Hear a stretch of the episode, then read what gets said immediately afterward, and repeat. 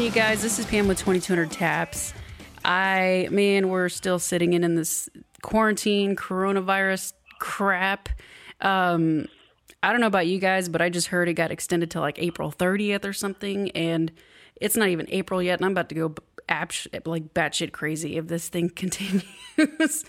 um, but we do have a podcast, and we got to keep going with it. And I'm excited for my guest today because my guest and I were actually stationed together in Sabine Pass, Texas, back in 2010. And Oof. yeah, it's been a while. Was it that long ago? Gosh. I know it just it feels like yesterday. and you know we, have kind of kept in touch ever since you know I got out and he transferred out, and um, the whole purpose of this show is to let you guys know as the listeners what it kind of looks like on the inside as far as you know being in the service. We always hear, you know, you always hear about, you know, casualties or fatalities overseas, this, that, and the other. But Sam and I were both in the Coast Guard, and we both have been through our own traumas. And you guys, you guys heard about what I went through. Um, if you haven't, and you're a new listener, go back to season one, episode three, where it's my story, and you will absolutely hear, excuse me, in detail what I went through that really, really just jacked me up. Uh, but my guest today is, you know, again, his name is Sam Kelton he he was a bosun mate, and for those that don't know, he he drove the boats and I fixed them for the most part. Uh, that that I was your cat to your dog, kind of a thing. Pretty much, and I hate yeah. cats, so absolutely hate them. And I did a really good job of keeping you all well employed. Oh, for sure, job security all around. between you guys and civilians and all that crap. But um, thank you, Sam, so much for being here today. Um, it means the world to me. It's good to see your face. I'm actually on Google Hangouts, and I'm finding that doing a Google Hangout on these telephone interviews is really helpful uh, as far as engaging with um, my guests. And Sam is a family man now. He's got a little one, so if she comes in and sits on his lap, I mean, we're just gonna roll with it and see what happens because that's what life is all about, right? So she'll she'll probably say hi. She's a buddy performer. Oh, is she? yeah. and she's a cutie, man. She's got red, red, red hair. Let me tell you about Disney. Oh no! And this this devil that is Disney Plus right now. okay, I am so frozen out right now. I know every song to Frozen Two. That on a nightly basis, one will go on repeat in my head, and the next night, the next song in the track starts. so, however, I wouldn't trade it for the world. It must be and that. Thanks for thanks for having me here, Pam. Honestly, um, it's been kind of cool, like seeing this, watching you peripherally, how this is happening for you. And uh, I will say that as soon as we kind of solidified that this was going to happen, this this interview today, this uh, this this format, I, st- I went on binge listening, watch, however you want to talk about with uh, um, with your podcast. Really, it's like really, it's like really cool to watch. You, you your questions are, are great. The way you kind of lead the guest and I, I will say I um, I finished up. I purposely saved your story for last because we talked about a year, year and a half ago over the phone about um, your story a little bit, helping me with the VA, navigate the VA mm-hmm. stuff, and um, it it hit me again, kind of very powerfully in the way you described it because I, I I could put myself back there in, in that coxswain chair on that 41 or um, even on the back deck of it. It was um, it was very powerful. Thank you. You know what I mean?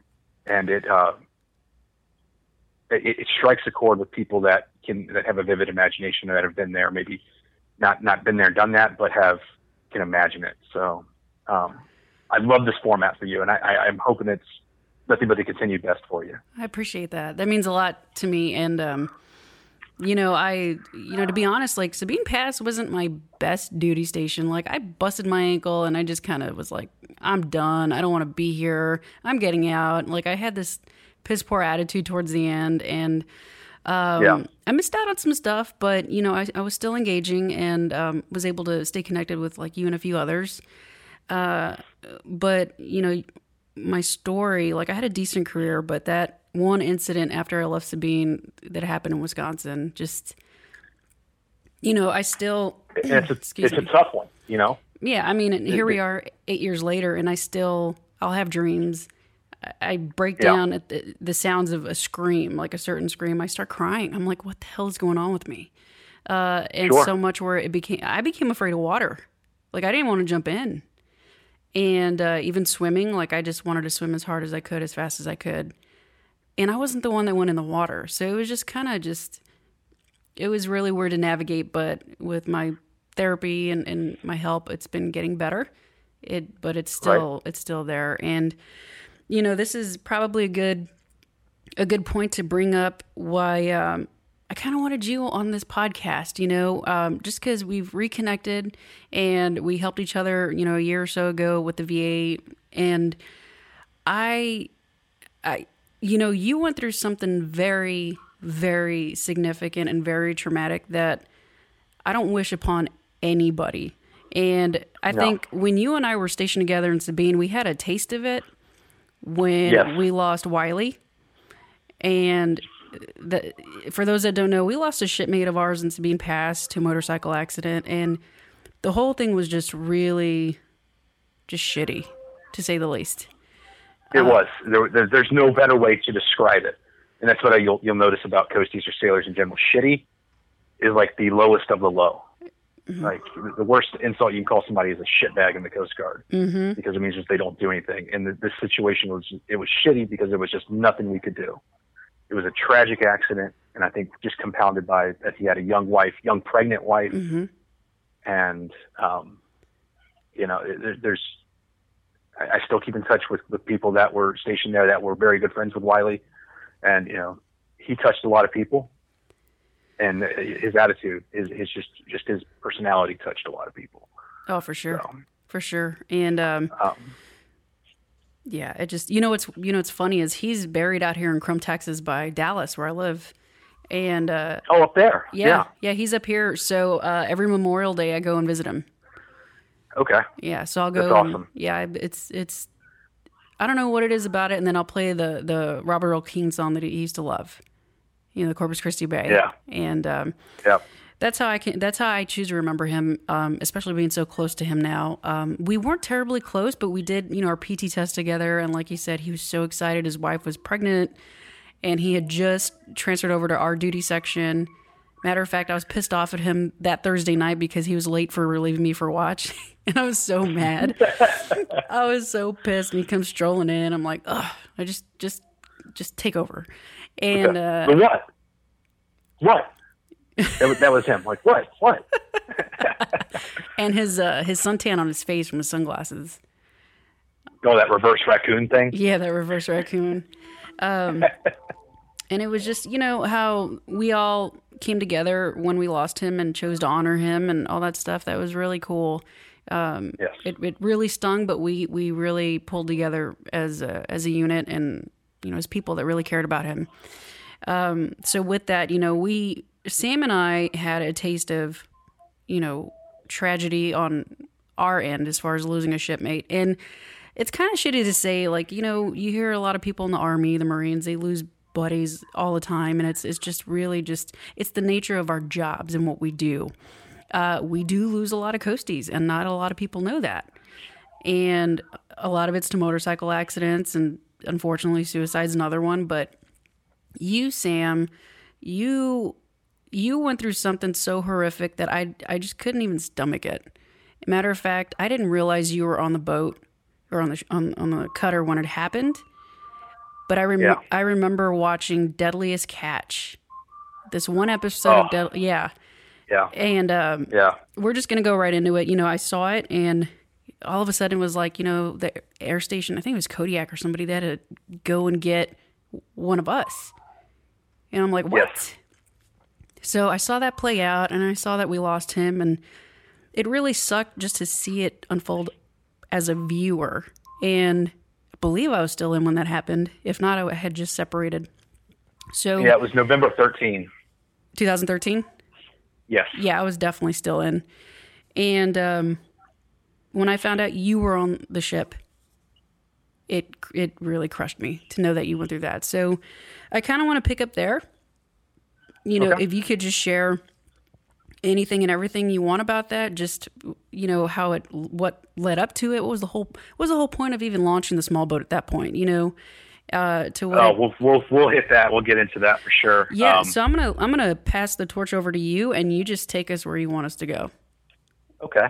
Well, let me back it up a little bit. So, summer of 2013, I transferred from Sabine Pass to Alameda, California, to the uh, what everybody now knows as the National Security Cutter, uh, which is the biggest cutter in the Coast Guard fleet, 418 feet long. Um, at that time, uh, I was on Waesche, so she was 752, she's number two in the fleet, uh, to the other cutter that was built pre- previous to her. So, literally jumped in with both feet. You know, I'd never been underway on a cutter before, other than a few nights on an 87 to go help them do shrimp boat boardings, um, a small patrol boat to go help them do shrimp boat boardings way offshore. And uh, so that was pretty much just like the station, small boat station. So I got to the cutter, and here I am, a BM2, an E5 in the Coast Guard. Um, I, I've, I've got all these these coxswain or boat driver certifications for all these boat classes. I'm a boarding officer and I go back to nothing. I have no qualifications now at this unit, and I thought I knew everything. You know, I was I I, I will I'm not afraid to say I was arrogant. I wasn't confident. I was arrogant, and there's a difference. Mm-hmm. And that that changed big time. That that so that learning process of being underway on that cutter. Um, you, you learn to stay in your lane. You have to because now you you're this is your job. What you're going to do. So I was assigned to the navigation department, which was cool because now I got to do I was up on the bridge. I was I was working on the navigation gear, uh, radars, chart plotting, all that fun stuff. You know, basically helping the uh, the officer of the deck, the person in charge of the ship for that four hour block of watch, um, helping them keep the, sh- the ship on course, um, backstopping them, and, and, you know, hey, this is where we're going. This is where we need to go next. Hey, look, uh, you know, coordinating with the Combat Information Center to uh, say, hey, there's a there's a concentration of, of boats over here. We need to go check out. So let's let's plot a course. Let's go do it. So it was really cool. It was really interesting to start learning all that stuff and and and, and was reabsorbing all of it again. Um, went through the qualification process fairly quickly, and uh, August. I, I so I got there in July, and then middle of August we get underway to go to Alaska to do a what they call a D17 District 17 patrol, and we're going to go up there. and We're going to do the fishery season. So we're going to basically ride herd. We're going to be the the uh, search and rescue response cutter for the the crab fleet. That's the deadliest crab, catch crab fleet. Mm. We're going to do some other boardings and some other things, stuff like that. We're going to go up and uh, do some show the flag, so to speak, up up in the Arctic Ocean. You know, play chicken with a Russian intel frigate. All this cool stuff. Um, so we're we're bebopping along through there you know, hit some awesome port calls. We do Kodiak, Alaska, which is like Coast Guard City Central. Half the population of Kodiak, Alaska is Coast Guard. Mm-hmm. So great. Uh, cool to see that first port call. Great to get out of there and go actually get to the job. And uh, then you do Dutch Harbor. And that show Deadliest Catch does not do Dutch Harbor justice.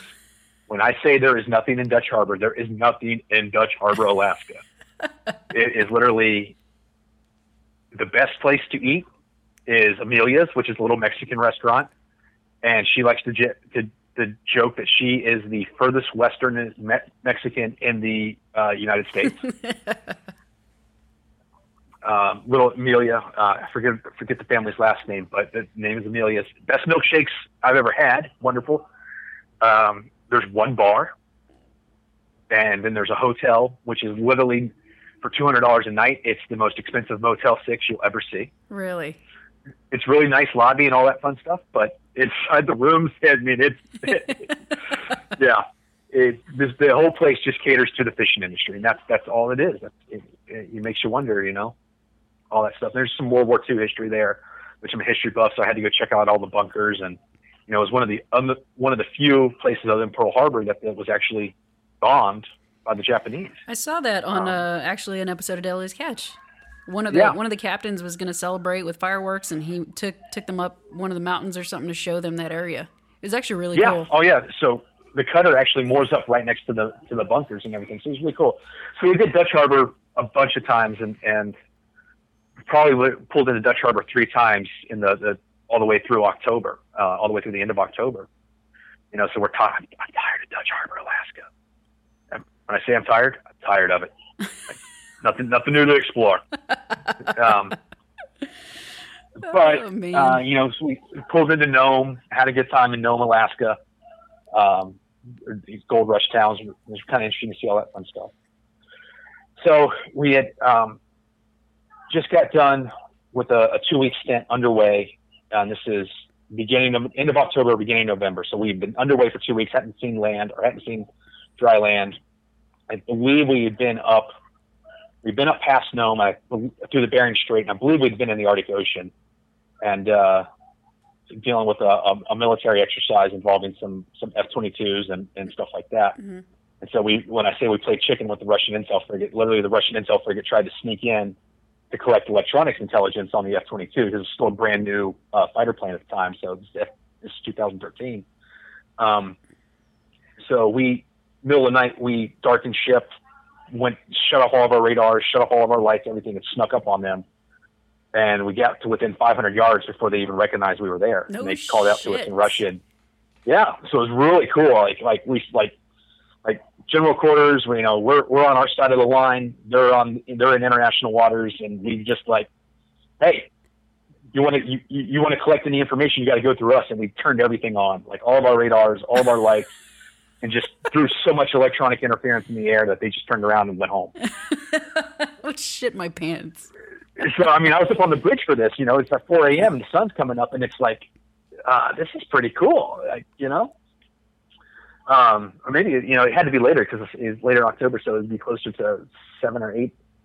We weren't that far north, but yeah. So you know, the sun was coming up, all that fun stuff. Cool. Turn around, head back down to Dutch Harbor. We're going in. It'd be two day run. We're going into Dutch Harbor. Cool. We get to we get right offshore Dutch, uh, and we set the specialty detail, which for all your viewers, it means like, hey, everybody who's got a job for mooring up this ship, this 418 foot cutter, um, you go to your you go to your detail. You go to where you at. Uh, for me, um, I was the line handlers.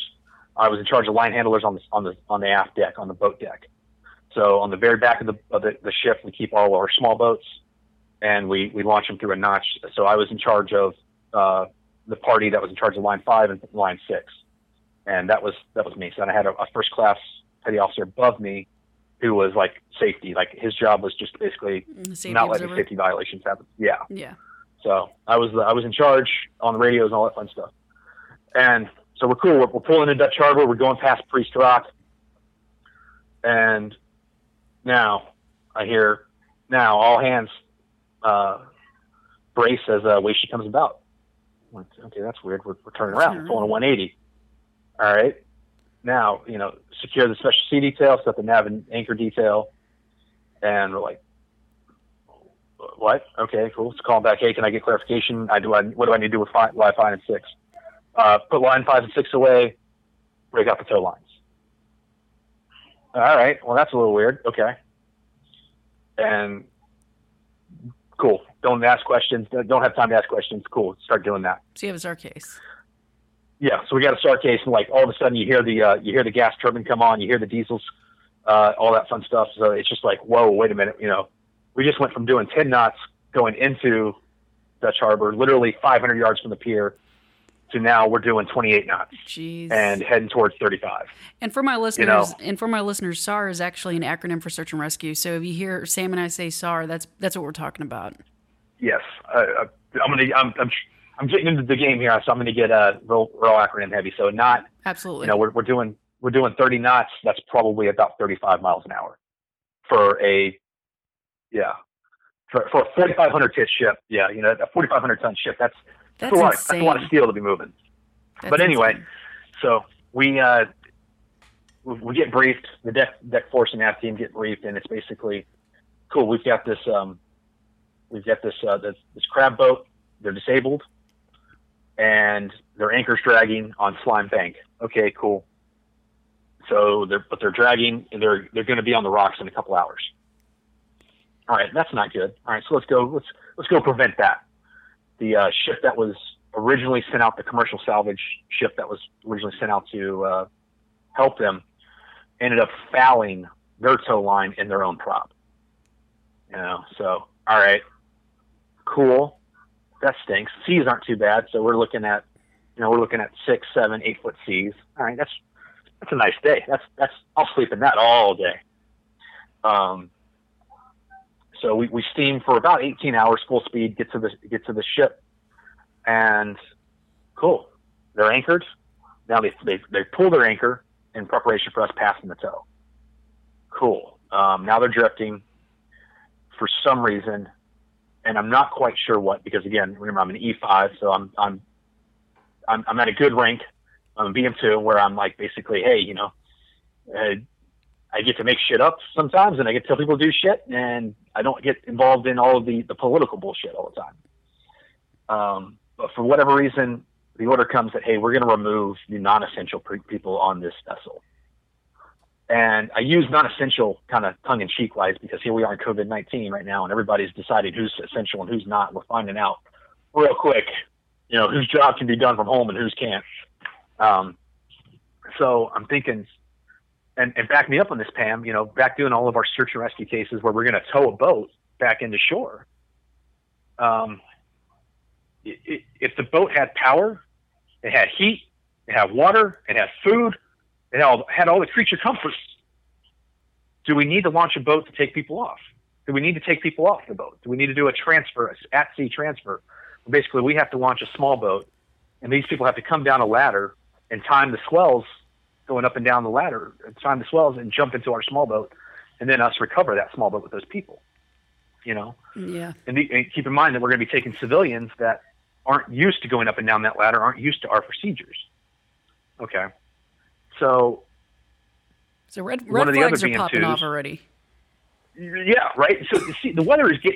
The, you know, and let me let me paint the weather here. The um, the fog is setting in. You know, it's about a mile and a half visibility, so it's still we're, we're close. We're within about 500 yards of the ship, so a quarter of a mile.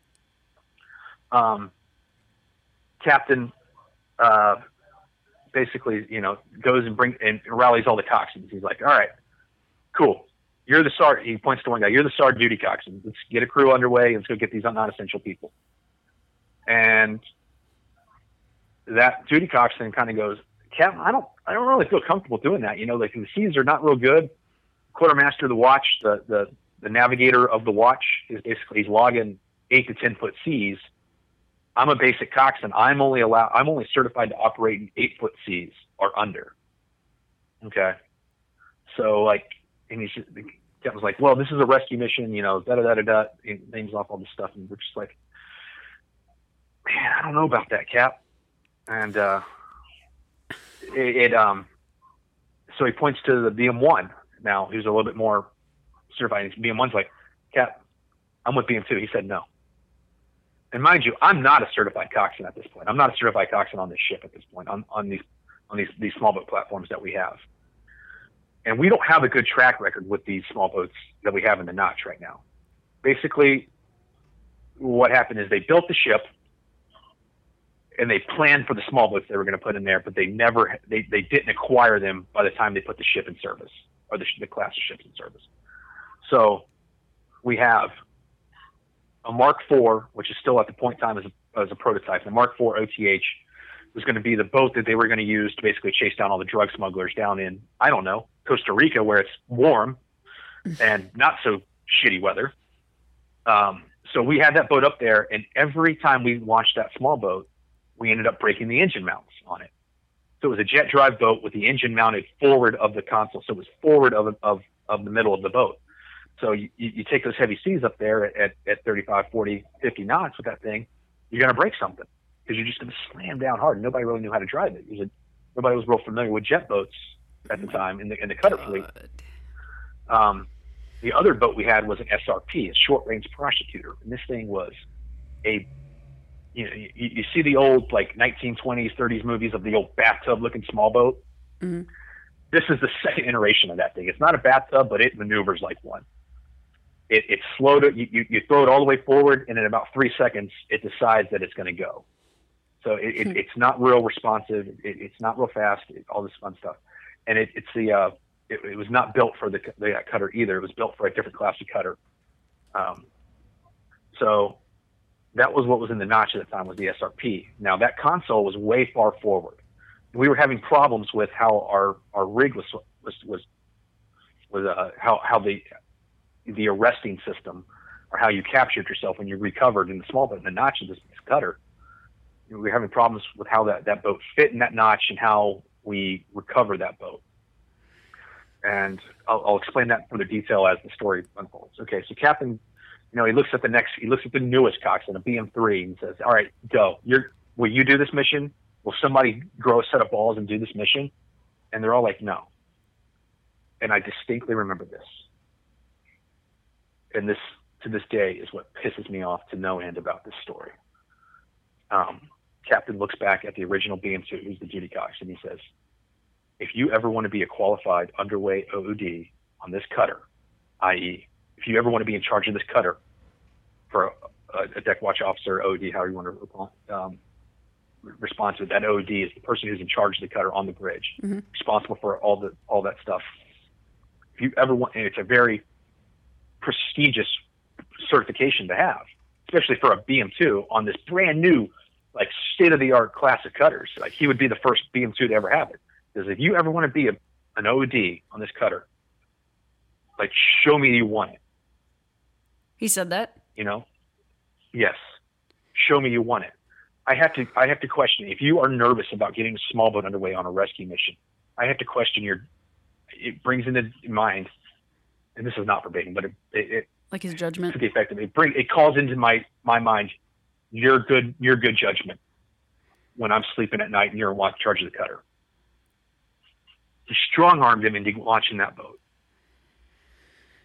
Ugh. Okay, What a dick. what a dick. You know, so this had 06 captain of the Coast Guard smelling his admiral star all over it. Like he could say, hey, "This is it. This is how I punch my ticket. This is how I become, you know, an admiral in the Coast Guard." So, remember back to me, back in Sabine. I was always excited to get underway. hmm Always, I wanted to get underway all the time. Hmm Always, always, always, always, always. So I was a boat crew member all the time on, on these small boats. I was certified to be a boat crew member. So normally I would be like, oh, send me. I'm going to be uh, like, you taking volunteers for boat crew? I'll go. I'll go handle some lines. I'll go jump that net, whatever. I didn't even jump on that. Like I was that nervous about this mission, Well, dude, I mean, or just I had enough. I, I don't want to say nervous, as in more like I didn't have enough. I didn't feel like I had enough information. I didn't feel like I, I, I, it just something about it. I, I wasn't going to jump on it. well, nobody was in, in immediate distress. I No. mean, you've got maybe a two hour window until they maybe wash up. You, I mean, there's just like everything you're saying, Yes. we would usually marb them. Like we would marb Right. them, you know, at a small boat station. So we would send somebody else unless there was an, a legit emergency. Right, some sort of Um, extenu- extenuating circumstance, something. exigent circumstance. Dude, Um, and, and so there's, there's I, forget exactly how many people are on the boat, but it's in the high teens. You know, 17 sticks out, but I'm, I'm yeah. again, the- minute little detail, right? I don't know. Maybe it might have been even like 21, 22.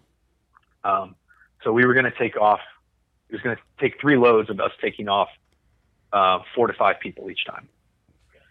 Uh, so three three uh, launch recoveries. Oh, God. Cool. So we, we, we get this, and to set the set the stage, the uh, Alaskan Mist was uh she was a hundred and like twenty something feet, so she was a fairly decent sized fishing vessel. Mhm. Um, she's rocking and rolling. So cool. We come up alongside this this ship wi- within about hundred yards, and we we go dead in the water, so we're drifting next to her. Um, we open up the stern doors on the on the notch and the stern of the cutter there to launch a small boat. And for your information, so the, the doors open up uh, horizontally, just like two barn doors opening um, on a barn. Mhm. And it takes forever. I'm talking like two, two and a half minutes for these doors to completely open. So at the time, while that while those doors are opening, you're sitting in your seat on these on the small boat. The engine running, waves are washing in, so the stern of the small boat's getting picked up and set down hard. You're going up, you're going down, you're going up, you're going down. And cool. Normally you're underway, so norm- normally that that um, kind of cancels out that that wash, Mhm. so to speak. So you're moving about five or six knots ahead, and now a little bit of water's filling up. You're not Right. whatever reason we were dead in the water. They launched a small boat. They get over, um, and they put over they put over another BM2, and I'm not going to say his name, uh, because he'll factor into the after part of the story and why I'm still so pissed off about this. Okay. Um, so they put over BM2 and a, a, a, different BM2. And he takes up all the gear for the transfer, like uh, survival suits and things like that, because they can't get necessarily get into their survival suits and climb down a ladder. Um, so ours are a little more comfy, a little bit more uh, able to move, but at the cost of protection. So BM2 gets up there and gets the readies the first set of survivors. Call them survivors now. Um, so they, they put four or five of them in the boat, and the coxswain comes back. So we got a coxswain, an engineer, a crew member, and four people, five people um, in the water in the small boat. And I'm on the back deck. You know, my job on the back deck at that point was I was in charge of the arresting gear. So we have this big hydraulic ram system, and at the end of this, this these two ram systems on either side of the notch is a cargo net looking thing. And then right in front of that cargo net, or right behind that cargo net, so to speak, is another line, an, uh, a, a big piece of, of rope line. We call it line Coast Guard. And the whole idea is you drive this small boat up into the notch, and you hit that line with the bow of your small boat, and it bounces over this hook. So just like an uh, airplane lands on an aircraft carrier, you catch the hook and Mhm. stop yourself. So you drive up into the notch, catch this line, and drive, and basically you cut the engine off, or you you let the throttles off, and you slide back on the skids of the notch, and that that line catches you. Mm. And the cargo net is just there to keep you from going up into the uh, on up onto the helicopter deck, which is uh, right above us. So I'm sitting there, and my whole job is so cool. I'm I'm operating those those those rams. So the minute that boat gets in and catches that line, I'm I'm bringing the rams in. So that I pull I'm pulling that boat basically further up into the notch, and so they can close the doors. And I'm I'm I'm waiting on commands from the the, the boat deck captain in charge. So basically the the the other bosun mate who's in charge of the boat deck. It could be anybody. Um, at that point, we had kind of our, our how we were were drifting had changed. Our our, our attitude in the water had changed. Um, to now we were having the swells come in off the quarter. So uh, the quarter being the, the back left side of the ship, the back uh, port quarter of the ship. So the swells were coming in there. So we were getting some pretty nasty swells coming up into that notch, filling up. I mean, I could feel it spray on my face, and I'm I, I'm I'm ten feet above the bottom of the notch. And this is still your first So- run of Survivors. Yeah, this is our first run. So cool. Um, BM2 lines up to his approach. It's looking good. We're not underway like we should be. We're not making way through the water like we should be. And it, it, I can. It, it's just like a a nightmare in time. It, it, it, it slows down. You can just see, boom! Like all of a sudden, this, this set of waves, bigger than all the rest, just comes out of nowhere. Like perfect storm shit. And they're about. They can't. They couldn't have been more than ten or twelve feet. But we weren't doing anything to minimize the the effect they would have. Um, BM2 comes in, rides that wave in. I mean, he's set. His attitude's perfect on the wave, like almost like surfing it in, like you're supposed to. And Travis is forward of the console because we had had problems with this boat and the fact that the hook was so small that the rope would bounce over the hook. But since it was so small, it would, wouldn't always catch. It would the rope would bounce before the hook itself could catch. It would bounce back up. So all Travis was doing was just to be there like a cat and slap that line back down. That was his job, and he was forward of the console. And that's that was the the workaround we had figured out how to work to launch this boat up in Alaska because the of the of the weathers of the weather systems up there. Um, so Travis slaps that line down. Boom. They they you know they they ride out that first wave. It's it sounds bad. It sounds rough. The boat lands cattywampus on the on the notch. Okay, it's not a problem. Generally, if we pull the notch, pull the boat up, like hey, that's not a problem. It'll straighten itself out. So boom, the boat deck captain's like in on the winch. So I'm boom, I'm pressing the button, pulling them in. And again, it's slow. One, it's cold, so the rams themselves are cold, and it's it's just a slow process to move them the next six feet up the up in the notch. And Everybody saw it. Chief saw it. Bosun saw it. Everybody's like, close and uh, close the fucking stern doors now. Like the boat's still hanging out, but close the doors. Here comes this wave, and it picks up the, you know, somebody I don't know who claimed, you know, hey, got on the radio and, and ordered, you know, ahead, move, move the cutter forward, and it, it, 10, 12 foot wave, and it picks up the small boat and just drives that, just picks up the stern so high that it drove them diagonally. It drove the stern down into the notch, excuse me, drove the bow down into the notch, and crushed Travis against the console and that cargo net. And he's just like there, you know, and, and just like you, I, I swear, it had been a cartoon, there would have been net prints on him when it released him.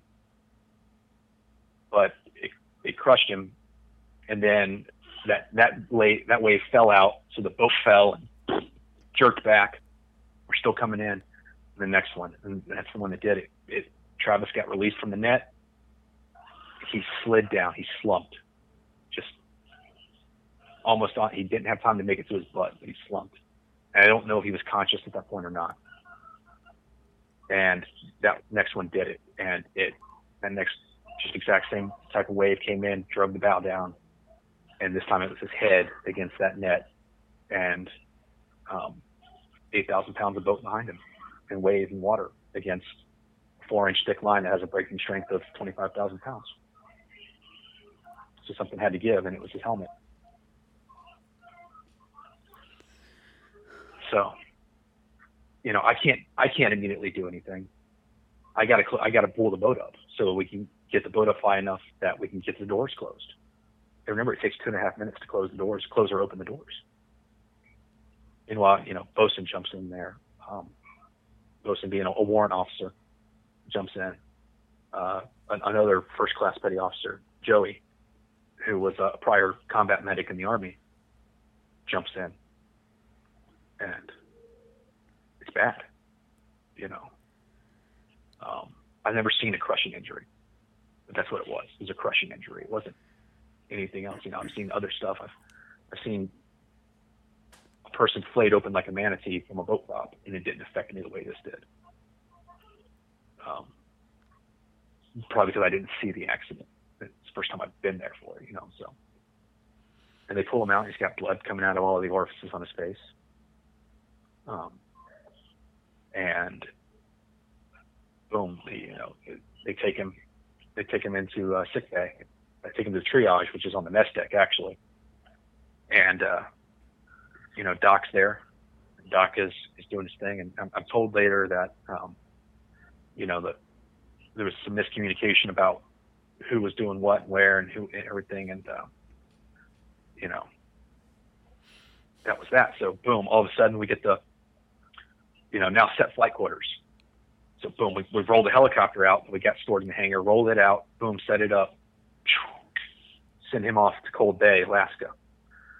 And uh, Air Station Kodiak comes out uh, and and takes him the rest of the way from Cold Bay, Alaska, where they have a forward deployed uh, MH-60, a Jayhawk, and so they they um, airlifted him over to Anchorage in one hop. Um, and we left the rest of the crew members on board the Alaska Mist. We had R5 in the night, and we finished the uh, setting up the tow and got them in tow. And the next morning, you know, um, we airlifted the rest of the people, the non-essential people, off the Alaska Mist, plus our BM2, who still didn't know that what had happened. Um, they sequestered the boat crew, as in no talkie. You can't talk to them. I get told to write a statement and um, I go on watch later that night, and I open up the logs, and I see that there's a different set of logs for the day you, you run your logs within 24 for 24 hour period. And I'm like, well, that's funny. So I try to open up the correct logs, and they're locked. They're, they're locked to editing, so you can open them and look at them, and I can see the, the seas that are clearly see. Okay, cool. We're, we're logging the seas at um, six to eight feet with the occasional ten to twelve. Okay. So cool. All right. So we spent four days dragging this boat back to Dutch Harbor because we can't make a whole lot of speed. And all that time we're told, hey, you know, Travis is he's he's going to be okay. He's uh, you know he's in forced he's in induced in coma, so they can reduce the brain swelling, this that and the other thing. They're going to move him to Seattle. His family's been notified, all that fun stuff. So we get to Alaska. We get back to Dutch Harbor on Unalaska Island, and they send out the mishap board team. You know, all these people, and they start asking questions. And anybody who's been through an investigation like that would know that sometimes there's just people on those those boards that probably you should you you you shouldn't be in a locked room with. But the, the BM1 was asking questions about everything, and I just I just wanted to throw him out out the out the window.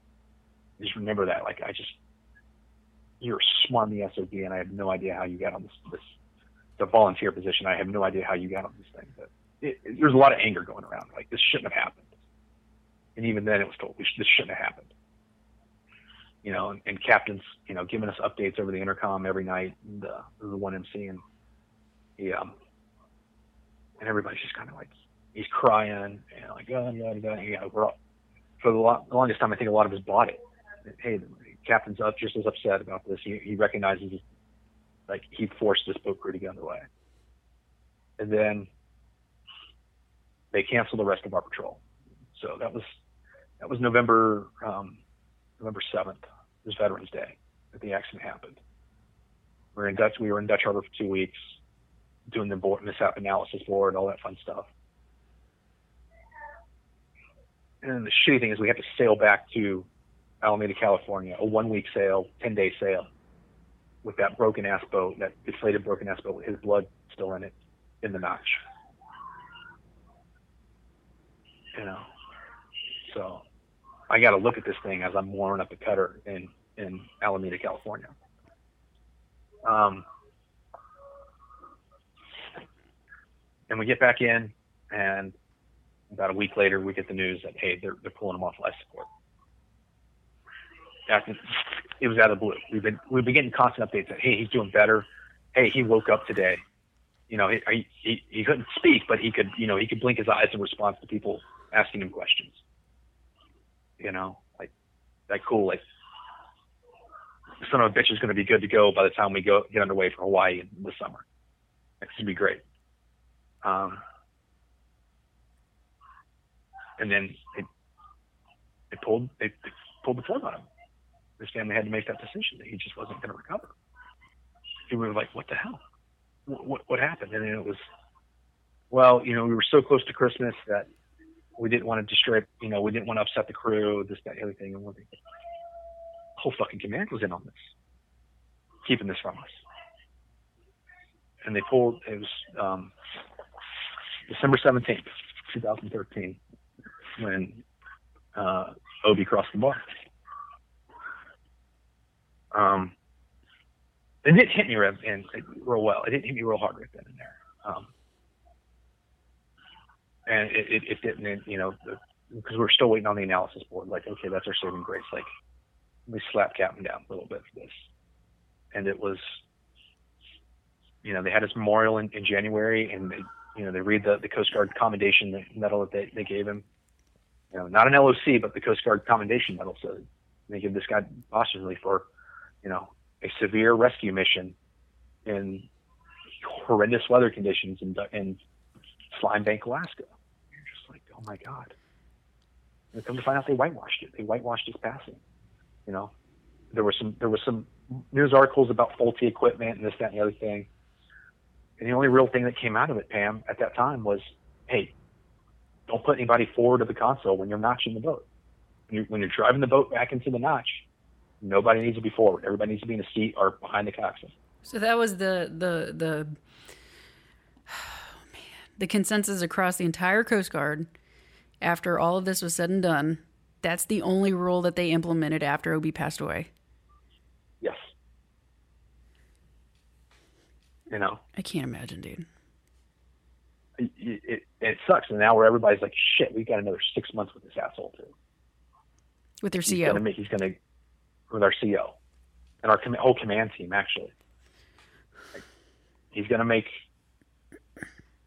He's gonna get his admiral star because he forced these people to get underway. And I mentioned that because just for whatever reason, I was looking at my statement again. I'd already turned it in, you know, stated the weather conditions that I, as I saw them at the time, and uh, I opened up those logs, and those numbers on the wave heights had been changed to six to eights across the board. So even the swell waves were down to six to eight, plus a six to eight foot um, wave on top of the swell, which is within parameters for the Coast Guard coxswains. And a lot of people, I wasn't the only one to notice it. A lot of people noticed it. We were, you know, hey, you know, uh, hey, we were told constantly, hey, it's going to be taken care of. It's okay. Like this is what's going to happen. And I believed him. I believed that the Coast Guard was going to carry through through its people. I'd seen the Coast Guard do right by so many people before that. You know, um, I'd seen the, the the people get punished. But this is my first command dealing with officers, and you know, you always hear like stuff like that. And and I I don't know if it was a good old boy network in the officer world that got him out of anything. I do know he retired after, shortly after he left command of Waesche. I don't know what happened to our XO at the time. I don't know what happened to our operations officer at the time. But um, he was gone. We were done with him. We got Captain Hendrickson, and that was really good. I think what helped immediately helped with that process that spring and summer were two things for me. And that was the ability on a professional level, because the Waesche got tapped to, hey, we've got to do some testing with this new Mark IV boat because it's not designed for this notch. We just had this horrific accident. We've got to come up with some with some safety parameters and some some design changes to the boat. Waesche, go out there, spend two weeks, three weeks out there, out offshore, with the engineers, with the, with the, the designers of this boat, and make it happen. And we did. We spent three weeks. I, I racked up 80 hours underway on that small boat in three weeks testing the hell out of that thing to make design changes to make it safer to recover that small boat. Um, because they never could speed up the equipment on board the cutter. And they never really could. Uh, we, we played with, with placement, how that how that, that catch gear on the on the notch and the rams was, and uh, you know that was to everybody that was operational at that time. That was going to be Travis's legacy. Is hey, we are we're going to make this better because it's never going to happen again. Do you think, Not on um, my watch. and not to really interrupt you here, but do you think that knowing that you guys had an opportunity to really, uh, you know, implement or help his legacy stay alive, do you think that helped you push through getting back on that small boat, getting back in those elements all over again? Because me personally, I would just be triggered nonstop, and all of a sudden you want me to get back in it. Do you think that I don't know if that came up for you guys or anybody of the crew, but if it did, did it, help knowing It that? did. It came up. It, it came up for one guy in particular, and I was, I was sitting in the radio seat next to him. So he was the coxswain. He was a BM3, he, and that was so it was the first unit he'd been qualified coxswain on. And he's doing his test launches, and for whatever reason, the um, they open the stern doors, and they're getting ready to launch the boat. And to launch the small boat from out outside, that thing, you turn it on. Everybody's sitting down, buckled in, helmets, all that fun stuff, and you basically you pull up on this mechanical um, um, D ring, so to speak. It's basically just a uh, think of how a, like a, a staple gun looks, and I'm trying to think of the best way to describe it. What we call it? I don't even remember what we call the darn thing. Um, but you, you basically you, you put a you, you you put a chain through it, a, a length of chain through it, and it two teeth set down on one another, and it locks the boat in, and you can winch the boat in and out, up and down. So and then you pull a, a, a tag line, and it releases those teeth, and the boat is released and can go Okay, into the water and do its thing. I can see that. So that mechanical device, I can't for the life of me remember what we called. It. It broke on us.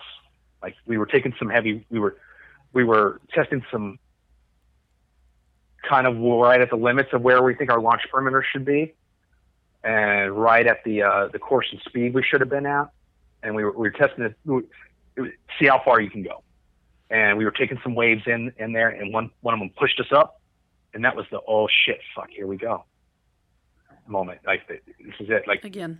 this is how it happens for me. You know, now Mrs. Kelton's getting 400k in, in SGLI, life insurance money. Um, it pushed us up, and then that wave just backed down. We had nothing, and we just we're in gravity. You know, so 7,500 pound boat and people on board go go flying out the back, and that that mechanical device catches and breaks, and boom, hey, we go out. Next wave comes in and pushes us in sideways, and I can distinctly remember I'm holding on to the console with my right hand. I'm looking at Chase, who's driving the boat. And I look to my right, and we are sideways in this notch. Oh shit. And all I can see is the uh, the hinges of the door, not the hinges, but the pins of the door are eye level, and they're rushing at me. They're like supersonic speed. And then, for whatever reason, he recovers and backs us out of it, gets out and like boom, and then he freaks out. And at that point, I was fine. I was like, okay, well, that's cool. Let's go back in and do it again. And he's freaking the fuck out. Like he's having he's having an episode, Mhm. and it's not the time to have an episode. You know. And he's like, he's he's on the radio, like, I can't believe you would do that. Nobody called you to release. And I'm like, I'm distinctly remember like seeing that thing break and seeing the look on the guy's face that was supposed to release it, going, it broke. I don't know what to do. I can I can distinctly remember seeing that. And he's like, and he's on the radio cussing out everybody, which is a no no on Coast Guard link on Coast Guard radio. We don't like bad language. Mm-hmm. And uh, he um he's just freaking out. And I I like, Chase, calm down. Chase, calm down. He's like, no, I'm not fucking calming down. I'm gonna get up there and kick somebody's ass. And I was like, and I'm thinking like I couldn't get through to him. And I just slapped him as hard as I could in the back of the helmet. Knock it the fuck off and get us back in there. And he goes, I'm writing you up. I can't believe you just hit me. Like I'm the coxswain of the boat. I can't believe you would. I was like, get us back in there. Do your job. Get us back in there. And he never. He's not the one to apologize. He's not the one to, to you know admit that he was in the wrong.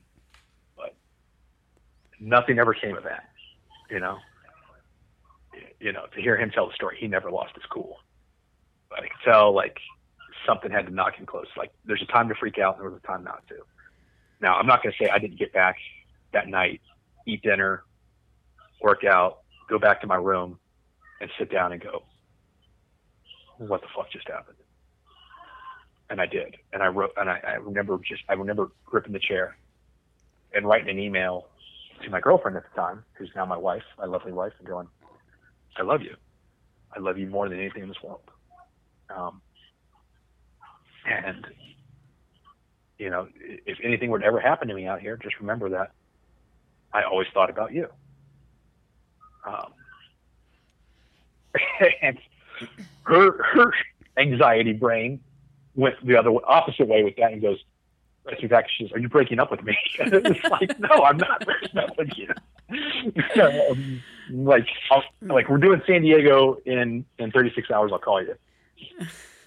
And I, and uh, but she's also one of those reasons too, because backing up to to Travis's story is, um, I went on my first date with her. I had already scheduled my first date with her the day Travis died. So I went on that date that night anyway. Hmm. And, you know, I mentioned it in passing. It's like, hey, you know, I got a buddy that, that I just found out passed away. Um, but I didn't let it affect me that night. And, you know, God bless her, like she stuck with me. Like my real problems with it didn't come until finding out all the whitewashing stuff Mm-hmm. you know, in finding out. And I still to this day find out, excuse me, bits and pieces more. And that's, and it just starts the process, the anger all over again. I'm at, I'm at peace with what happened. You know, the old saying is you don't have, you have to go out, but you don't have to come back in. Mhm. Like, that's not the Coast Guard's motto anymore, but I'm at peace with what happened. I still hate it. I still remember it in November. My wife will tell you, I get real dumpy right after Halloween. I, I'm a pain in the ass to live with because of the anniversary of the accident. Mhm. But had I not had that healing, that immediate healing process where, hey, not, never again, I'm not going to let this happen again. I'm going to test this boat to the line. I'm going to write the book on how to recover this boat. You know, in all types of weather. And and to this day, there, there's a Coast Guard PQS on how to recover boats in not in cutters with with small boat notches in the stern. So, and I've served on all three of those t- cutter classes now. So it's it's it's cool. Like I, I I still have those little moments where I think about it and it just sucks. Um, So in in the wake of everything, um, something good eventually came out of it. Meaning, Oh, yeah. you meaning Sure. you, you guys had to, uh, you guys had to face some serious demons to know that what you guys were doing could potentially save somebody else's life down the road, even if it Yeah. were the, at the expense of your own. right. and that i mean that's what it's about man that's what um you know coast guard gets a lot of shit we get a lot of We do. shit we're the redheaded stepchildren this that and the other I take a perverse pride in that shit too. i do too and um you know it's funny until i show somebody like the sea state that we've been in or tell them a sea story they're like oh shit like that happens i'm like yeah that happens like you guys have no Yeah. idea you know what what happens out when you're out at sea like people don't get it and No. you've been in dutch harbor you've been in those seas that i've never been in and god bless you because my ass would never want to be in those seas Um, the coolest thing about those seas was we were I, we, I went back to I went back to that patrol on Waesche to an Alaska patrol two years later, and the weather was infinitesimally like infinitely more horrible.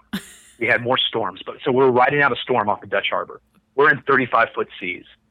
I'm going on my eighth hour of watch on the bridge because nobody else can come up to relieve me because they're all in the rack puking. I'm having the time of my life. It's me and Chief up there drinking coffee. Chief's going out on the bridge wing to smoke cigarettes and like, hey, like, just tell me if the big one comes.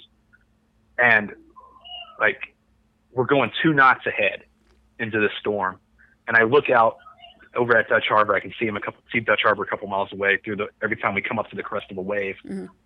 and there's orcas, literally orcas, screwing around, playing, surfing those waves right next to us that's so cool and that was like the coolest thing.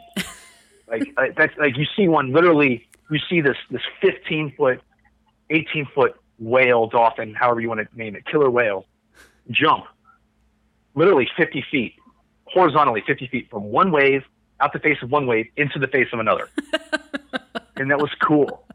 And then I'm like, hey, chief, here comes a big one, and I'm looking, and it's this monster, like 40 foot, 40 plus foot wave, and we we hit this thing. We're going two knots ahead. So, and we hit this thing. By the time this thing passes over us, and I say over us, it's what it did. Um, we were going half a knot astern. It had taken, it had stopped a 4,500 displacement ton vessel, a huge ass boat. It stopped it and started pushing it backward.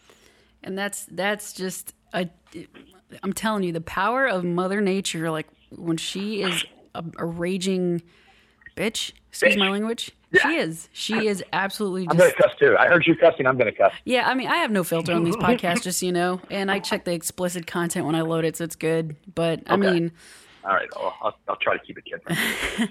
Well, you know what? I, I appreciate you really diving into that story and pulling us back out to know that something good came out of it. Um, it's it's really just unfortunate that um, the crew and you especially had to go through that and see that, but to know that you wanted to honor Obi's legacy and you were willing to put your ass in the hot you literally put your ass in the hot seat and you know was willing to put it all on the line just so you could help keep his legacy alive. That is the coolest shit ever, man. And I'm getting goosebumps. You can't see it, but I'm getting goosebumps right now. Um, because that's what it's about. You know, that's that's that that's the stuff that people that aren't in the service they don't see. You hear about it, but you don't Right. hear about it in this kind of explicit detail. You just hear, "Oh, my buddy got blown up," or "My this," or "My that," and I'm just like, "No, there's more to this story, and there's a reason why Yeah.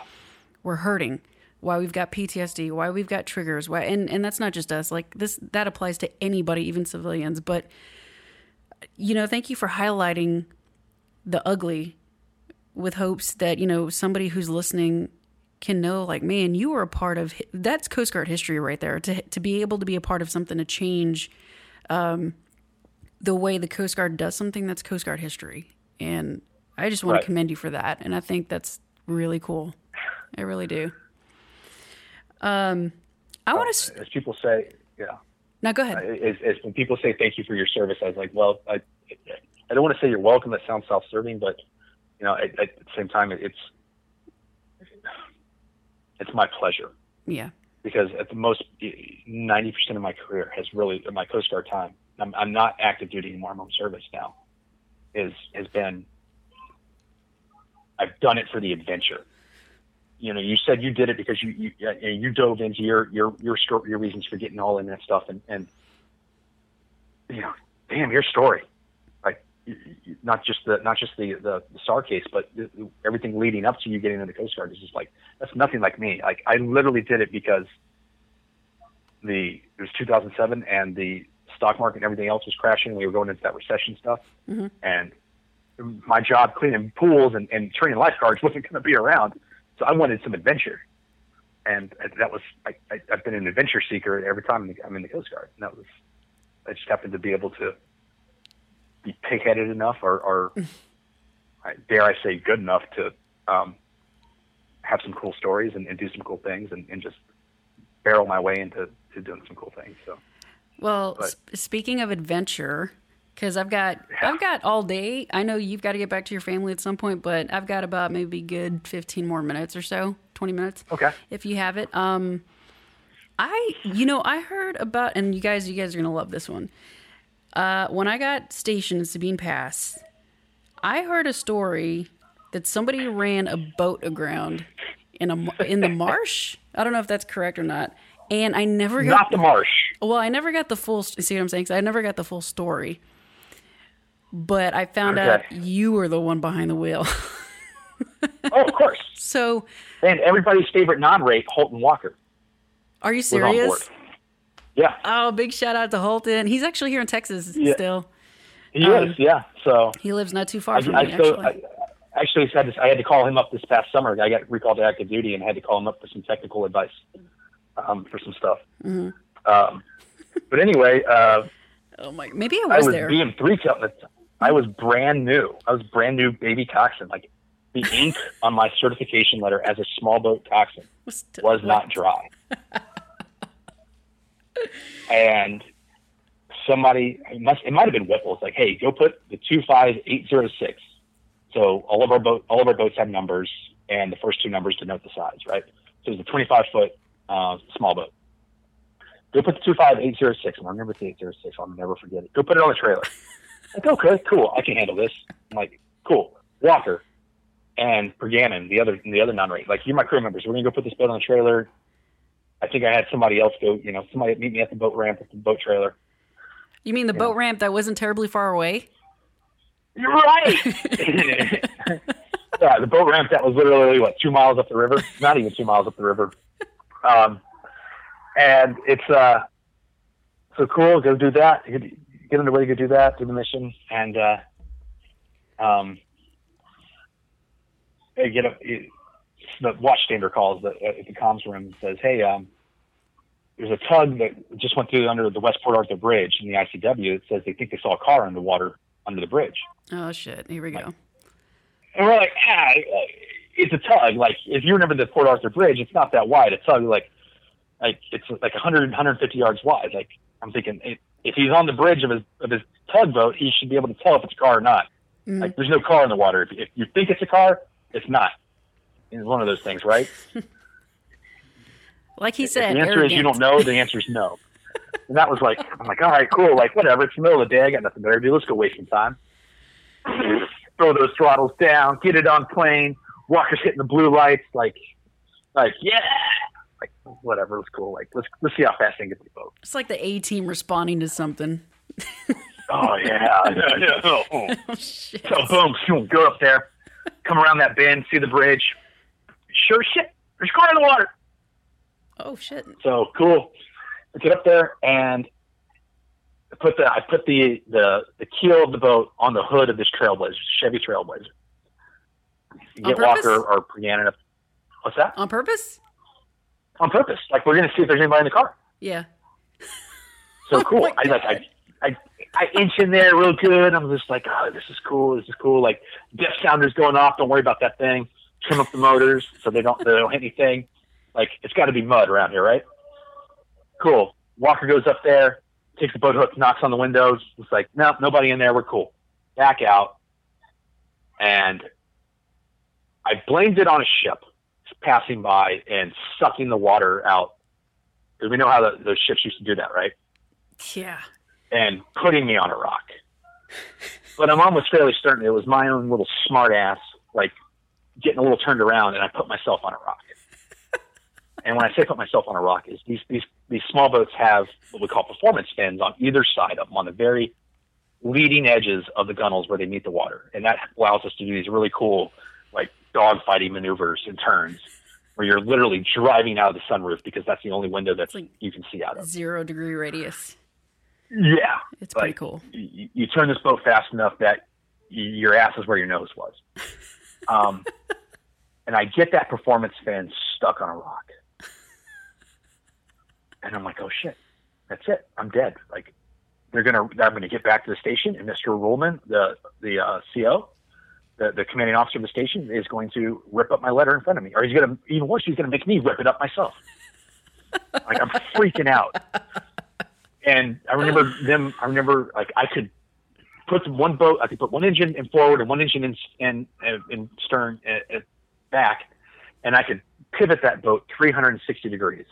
Mhm. I could turn that boat 360 degrees on that rock, but I could not get that fin off that rock. We could rock it, and just like it sounded like you was just screeching metal right. You didn't think about all putting anybody stuff. in the water? I did. I thought that was like, like I thought that was like wholly against the Coast Guard rules and stuff like that, right? It Kind of is, but anyways. Yeah, Do what you gotta yeah, do. but hey, BM3 Kelton wouldn't have done that. BM1 Kelton wouldn't have done that shit and said, "Hey, everybody, erase your phones." okay. I'm so glad I'm out. um, Oh, so shit. I'm pulling my hair out now, thinking about that. And I think it was about six feet deep, maybe five, six feet deep, all around this rock too. I found the one freaking rock that I could find, but I just remember because Steven Stewart, the BM2, BM1 at the time, he he had to come up and just laughed at me and did some other stuff with the people on shore. You know, got the car out of the water. He's just laughing the entire time, and then he leaves with the other boat. He just leaves me there.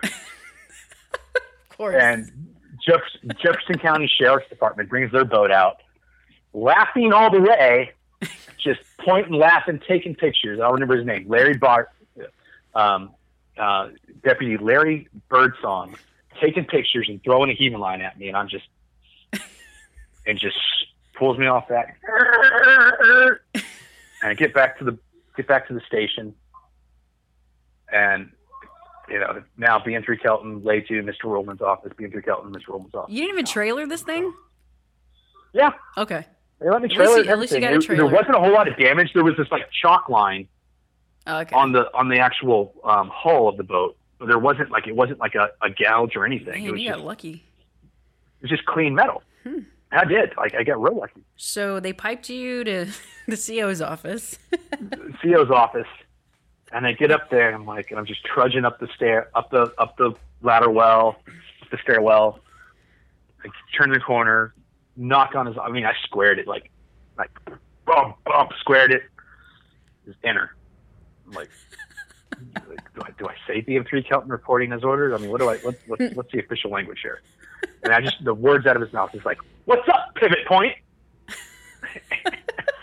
because I got in the boat stuck literally on its pivot point on the where that boat when you when you're turning the boat the, the actual point in the boat where the one of them turns around the axis and the other turns the other axis turns the other way. That's why you weren't going anywhere. and that was my nickname yeah. Pivot and I went point. back to the station. It was funny I, I I went back to the station. I, I was I was there for somebody else's wedding a year or so after I I transferred out. And I went back and I looked at the chart and it was labeled Kelton's Rock fucking bridge, and the rock under the bridge was na- labeled Kelton's Rock. And I'm like, I'm a goddamn navigational training aid. I need that chart. Give me that chart number. Dude, do you remember when um were you? I don't know if you were in our duty section, but okay, for my listeners, just if you can imagine this, just close your eyes and really imagine this, right? Uh, do you remember when the 24 got capsized when a deep draft passed by? Do you remember Yeah, that shit? and I've named it five two eight day. Every time I see it, I've, I've named it Happy Five Two Eight Day because that was the name of the twenty four. It's two four five two eight. 528. Oh my gosh, you were good at remembering this stuff. I can't even remember some of this stuff, but yeah, I Well, remember. it's, it's easy because I. You, you remember Chief O'Brien? Uh huh. I, I work with him right now. That's right, because you're out He's in South retired now. Carolina. I'm out in South Carolina, so we we we memorize all like we've had some time to, recall some things. well, I remember I came in. I wasn't on duty when it happened, but I came in. Uh, I think we were leaving some some duty section, and all I remember was the 24 was capsized. And I was like, "What?" I'm like, "Why is one of our boats capsized in its slip?" It was in its slip. It wasn't even like underway. How does this happen? It was in its Right. slip closest to the station. Like it wasn't even. It, it was just the craziest shit ever. The most protected slip. The Yeah. most protected slip, and it capsized. And the lines were still holding on. By the way, that was kind of Yes. cool. Um, I think I have a picture of Riv standing on it, like with a Captain Morgan pose somewhere. so they end up, you know, that happens, and then there's this big investigation. And I remember shortly after, a few months after, uh, Dav was like the the OD of the day, and uh, for for those that don't know, Sabine Pass is really big for fishing, and we would open up our station for civilians to come fish off the pier.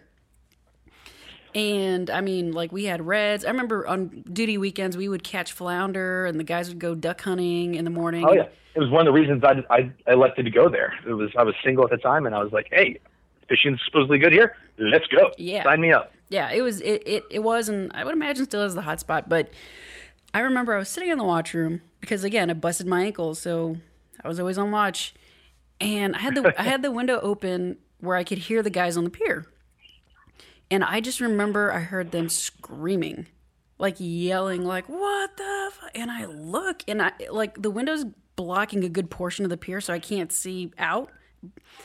All of a sudden, I see everybody that's fishing running towards the station on the pier. And I'm like, what the fuck is going on? And all of a sudden, this huge ass wave like comes and washes over the entire pier. It was so yeah, those cargo ships would go through there oh so my fast. gosh, it was so Yeah. big that when I actually went down to the pier, the water mark had to have been like ten feet up from from the pier. Like that's it was a, Yeah. it was a huge aspect. I remember Covering the boat. Yeah. Oh yeah, Dav. It ended up jacking up uh, the 41, the antenna, one of the antennas. Oh yeah, that's when we had to start putting them back down. Yep. Yeah. Yep. So, and that's because the overhead wasn't even that low. like this was a big ass No. wave, and I'm not over exaggerating. Uh, but Dav, I remember he called the watch room. He's like, "Get that motherfucker!" Like he was like not happy. Oh yeah, Oh, I remember this. God. Yeah. I, oh, it was. I was like, "Are this? This is really happening? Holy shit!" Um, I don't even know what came of the the twenty four capsizing, but I remember that. And then, We we eventually months later got that boat back, and it was like that boat was brand new. Like yeah, I don't even think we were done with the engine break-in hours on it. no. And I remember it And, was all uh, muddy and shit when we Oh yeah. pulled it out. uh, were you with us when we got sucked up under the car carrier? no, but I remember this. I, I remember you guys talking about it in quarters, Oh man, I thought I, and thought that that's another heroin one. Like that's just. Ooh. I thought I was gonna be sushi that day.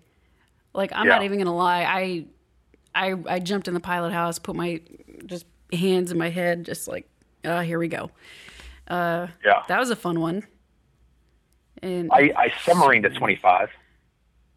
how the hell So were you going? another Just, another cargo another cargo ship going really fast, going up the up the, the canal, and it's a big wide canal, you know, a, mile wide or something. And I'm coming down full speed. I'm coming back from an escort, middle of the night, and for whatever reason, I didn't see this thing's wake, oh shit! you know, and I hit that thing full speed on plane, and I didn't go over that wave. I went through it.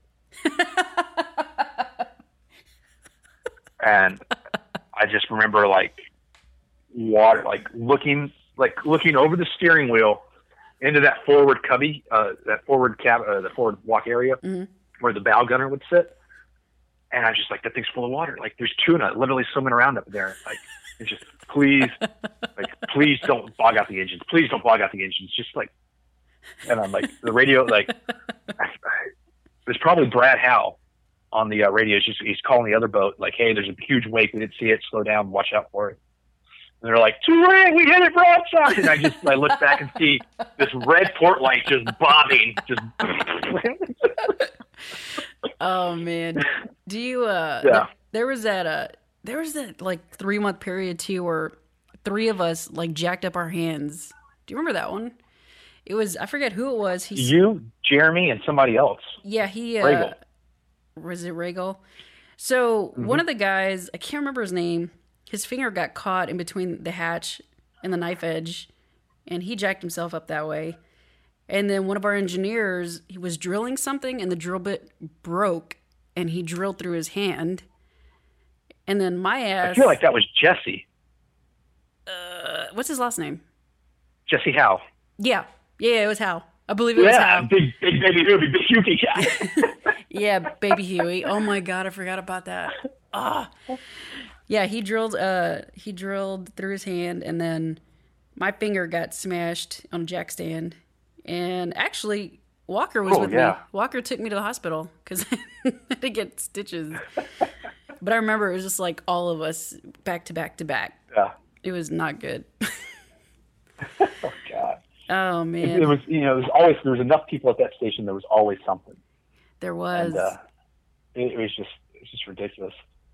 Um, yeah, it was always it was it, it was good for a good time. We had we had a good time. I remember going to the um, the Sick Puppies concert with you and, and Drew and uh, I Greg. remember that. Oh, yeah, we got our ID signed Oh, y'all did. I was just too busy fangirling.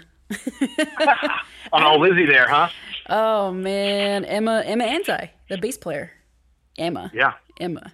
But yeah, no, I'm like in hardcore in love with Lzzy Hale right now with Halestorm. I've been for like ten years, anyways.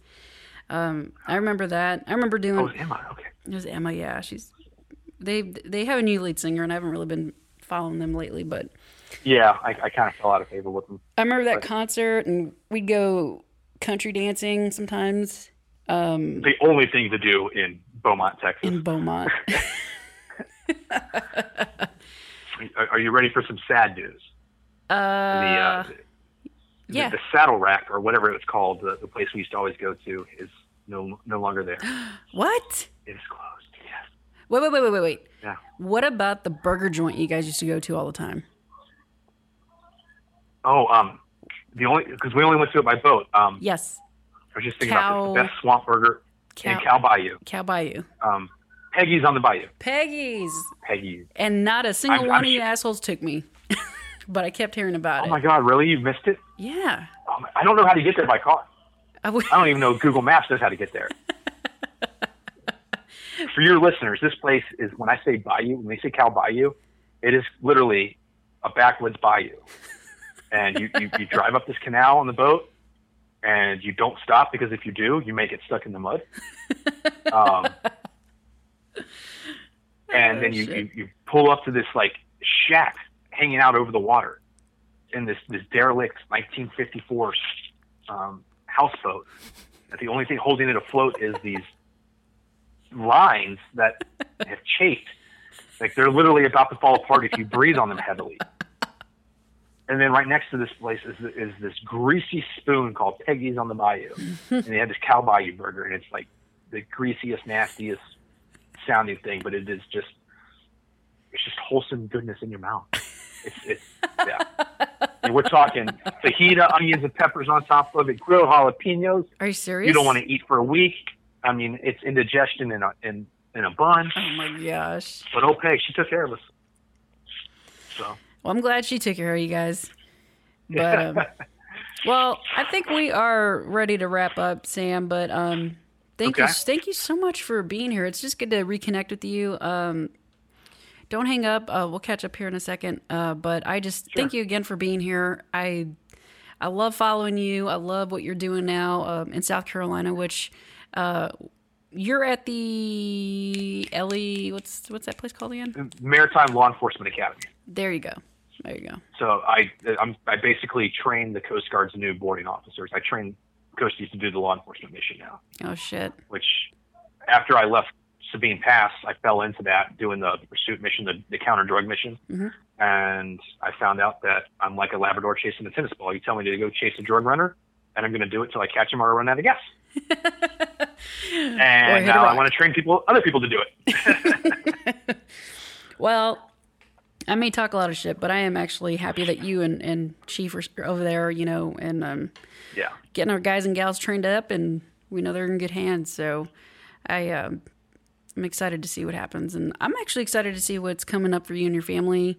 I know your little one's growing up, and um, she is like spitting image of your of your wife. putting a brick on her head.